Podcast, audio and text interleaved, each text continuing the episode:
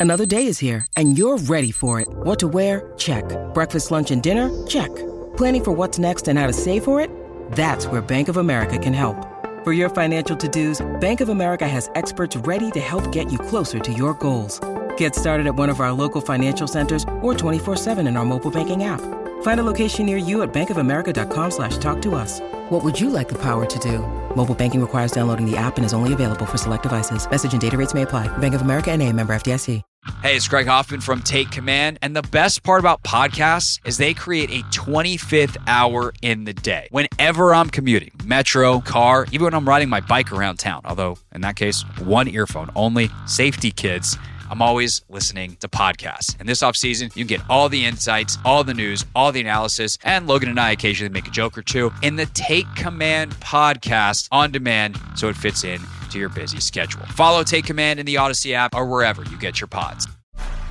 It's time to take command with former NFL tight end Logan Paulson and former Commanders beat reporter Craig Hoffman. Welcome in to Take Command. Craig Hoffman, Logan Paulson with you. And uh, Logan, let's see if I remember how to do this. Uh, let's see if, as a married man, I can still podcast. Yeah, seriously. You got it? Uh, I mean, like, well, first off, let's talk about your wedding. How'd that go? Okay. How was Europe? Can we hit that at like Cliff Notes Absolutely. version? We got to talk football. Uh, yeah, no, we will. We will certainly spend most of the uh, the pod on football, but uh, it was amazing. Uh, it was it was a dream come true. It really was. Um, everybody at the place we went uh, in Scotland, where we actually got married, was incredible. Um, it was like Scotland. a villa or something, like a castle. Yeah, it was. It was a castle, uh, basically. Uh, Ali, uh, the the guy who owns it, uh, like it's been in his family for centuries, and um, he was just like he's just like this like mythical man who can do everything, like the kind of guy that can tie a bow tie. Uh, yeah, which right. is very important on your wedding day when you can't tie a bow tie, and all of a sudden you realize that what you thought was going to be a clip-on bow tie is an actual bow tie that needs tying. So thanks to Ali for uh, for getting me straight on that one. But um, just it, it, was so cool because it was just our friends and family uh, on this this estate, and um, you know, we it was it was just magical. And then we went to London for about three days afterwards, and I fell in love with London. Now, it was funny because I was having a conversation with someone yesterday who goes to London somewhat frequently for work, and she was like, Yeah, I don't really like London because I just associate it with work. And I realized that my love of London might also right. have to do with the fact that I was on my honeymoon and literally had zero responsibility and like ate in nice restaurants and got to do all these things that I'll never get to do again if I ever go back to London or when I go back to London. But it was it was just awesome. Um, everyone's so orderly over there. Like it's it's very British in that way. Um, right. Like you know, in DC, when people are like, "Hey, stand on the right on the escalators in the metro," people yeah. actually stand on the escalators oh, on the nice. right. So it's like there's there's just an order um, and organization to things that was really nice, and I I quite enjoyed. Um, but it was just people are great. Uh, the food was incredible, uh, and we had a we had a pretty amazing time. And uh, you know, a week That's and change awesome, in a marriage. Big so, fan. So how many uh how many people were like you said it was family and friends? How many people? Yeah, we had about thirty people. Um, so oh, it's pretty nice. Easy, pretty small, small, nice and yeah. intimate, which is also nice because like we were, we were together for a couple of days, and as opposed to like your typical wedding where it's like everyone comes together on the wedding day right. and like you know it's 150 people, and if you're the bride and groom, you barely get to see people. Like we got to spend right. genuine time with with like 30 of our closest people, so that was that was pretty great.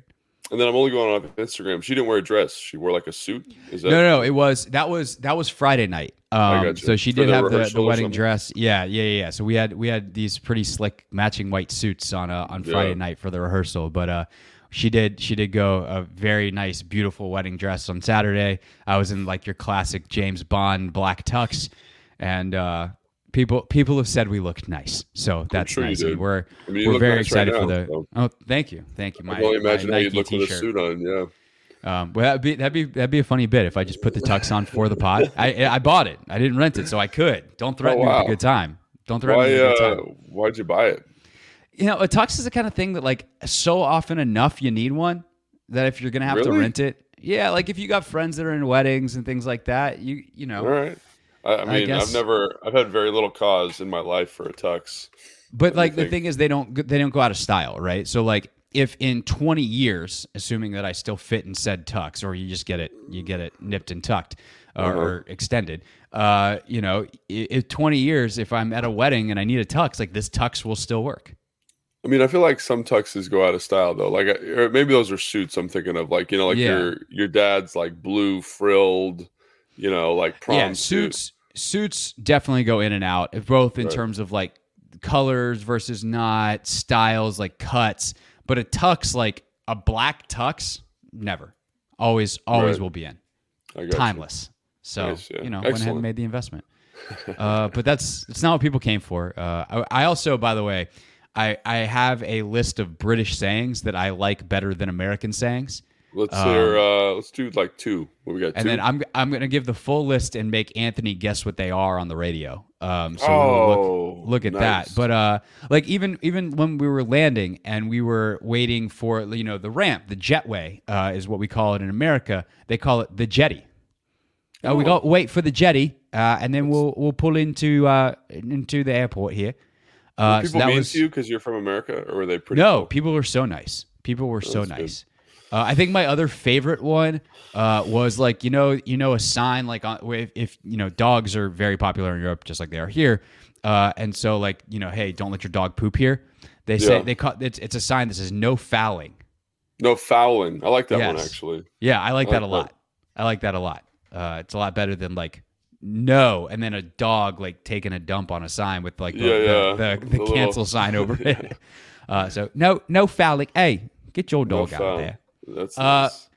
So with with that said, if you want more fun British sayings, the Hoffman Show, three to six on the Team 980. Uh, we'll obviously spend a lot of time on the show on the radio this week, getting ready for uh, the Jacksonville game, which is how we will kind of spend the podcast today. We will take a harder look at Jacksonville on Thursday's show, but for today, uh, we're going to take a look at what's happened since uh, Logan and John talked on Thursday with the roster, which is actually a couple significant moves. Uh, we'll talk Yeah. about some of the challenges of preparing for week one uh, when there's no tape or anything like that, especially when you got a team with a new head coach like Jacksonville does.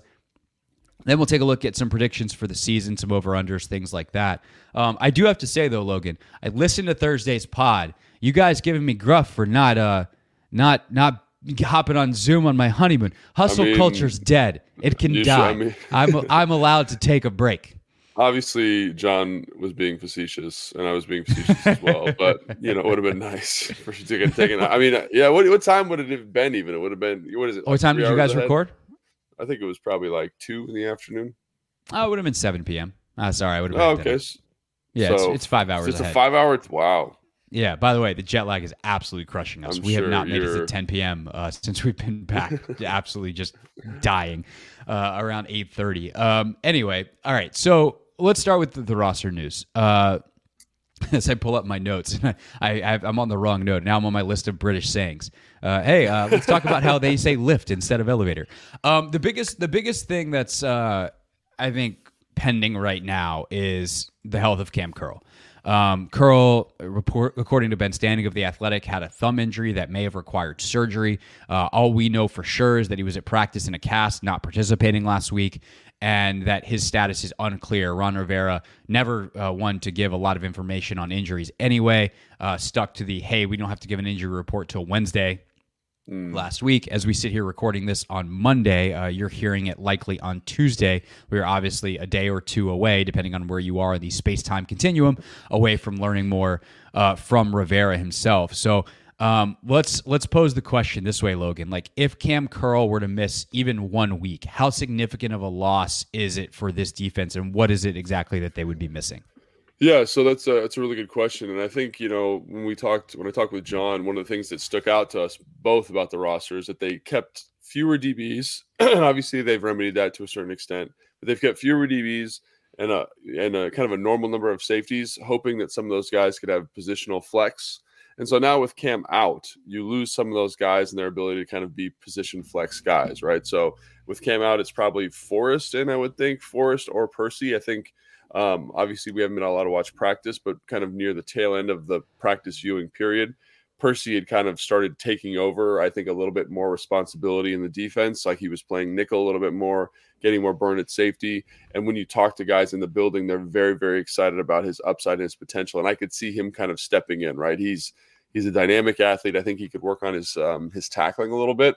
Uh, not not his tackling. I think he's a fine tackler. Just like the physicality at the tackle, I think is the thing I'm, I'm kind of Mm. pointing out there. So But basically now- saying like he's not doesn't bring the physicality into a point that at the NFL level there might be some broken tackles if he's not Uh, a cleaner I mean- finisher or like what's the what what's the outcome here? So so yeah, so I think the thing with him is like he's he's a he's a sound tackler, but I think there's times where you see like a moment of indecision right before the hit about like what am I doing here, and I think it leads to kind of this this ineffective tackle. Like he's not thick enough on the on the runner usually, or sometimes that only happened a couple times, and I think that's something that you know that comes with experience, comes with youth and um, and I think that's something that can can get corrected. But again, like having Cam in there who's a very sure tackler, something very different. And then also one of the like we talked about Percy and his ability to play nickel.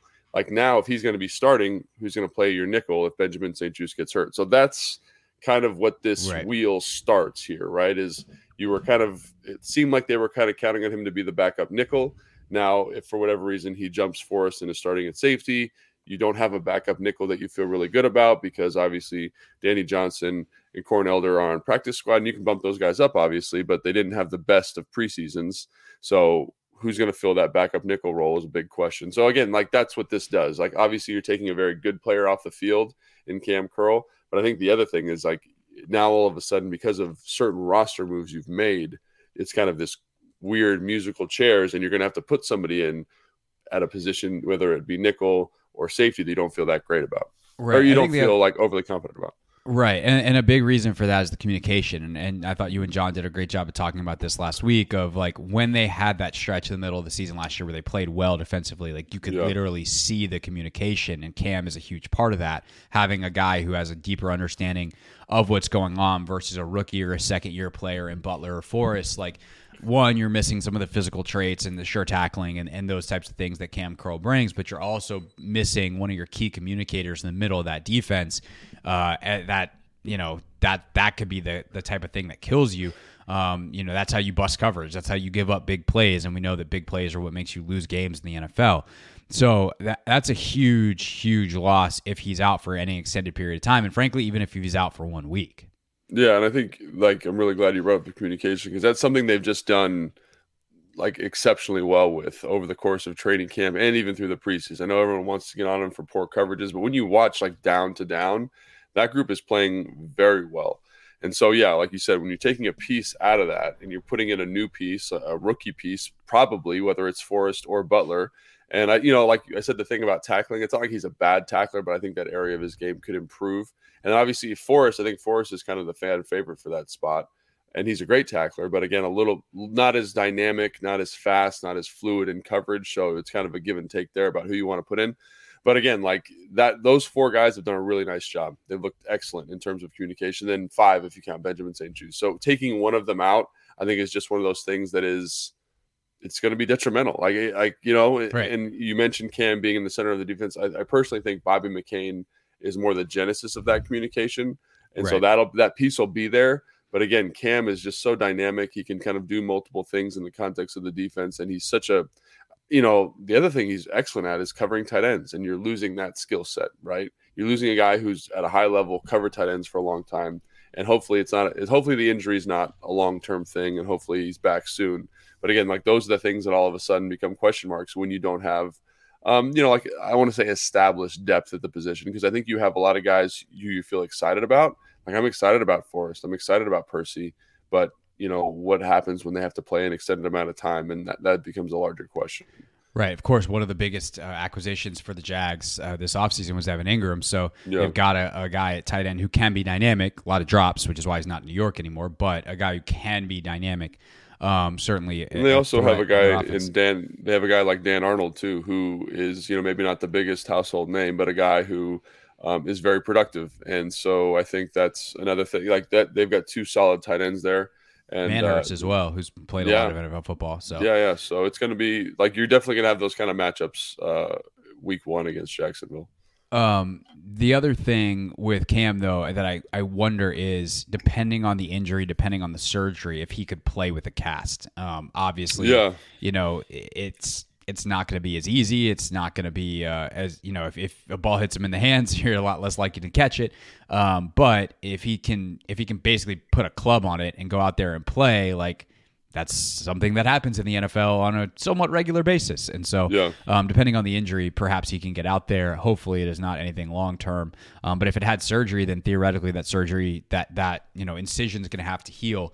And so we'll see how long that happens. Uh, the other, I guess, biggest roster uh, move is a guy that I'm very curious to see what they do with. That's Jon Bostic. They bring him back, um, a guy that they've certainly had their eyes on since they let him go in the offseason.